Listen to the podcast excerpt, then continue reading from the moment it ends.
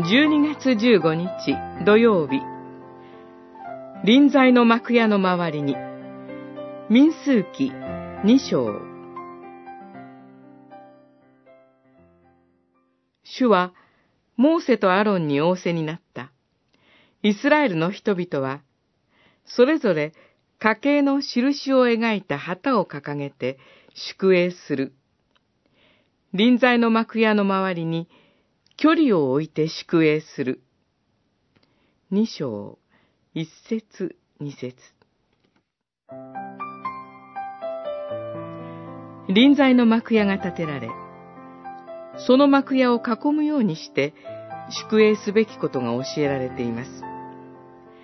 幕屋は主なる神の臨在を示すのであり、イスラエルの民の中心に主がおられることが形で表されます。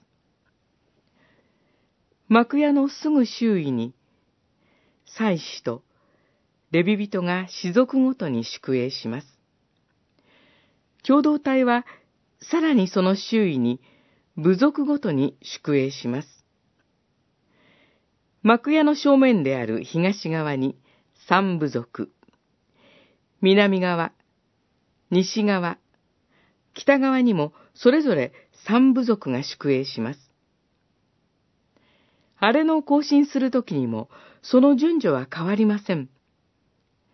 先頭が東側三部族で、南側三部族がそれに続きます。次に、ここでレビ人に囲まれて、幕屋が行進し、それに西側、三部族が続き、北側三部族が最後を行進します。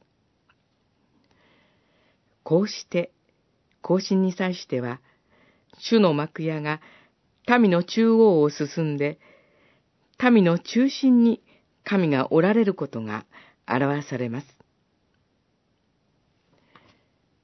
神の民は、民と共におられる神ご自身を土台とし、礎としています。キリストの名によって集まる群れの中に、今も主は共におられます。今日の教会も主を中心として立て上げられ、主を中心にして歩む共同体です。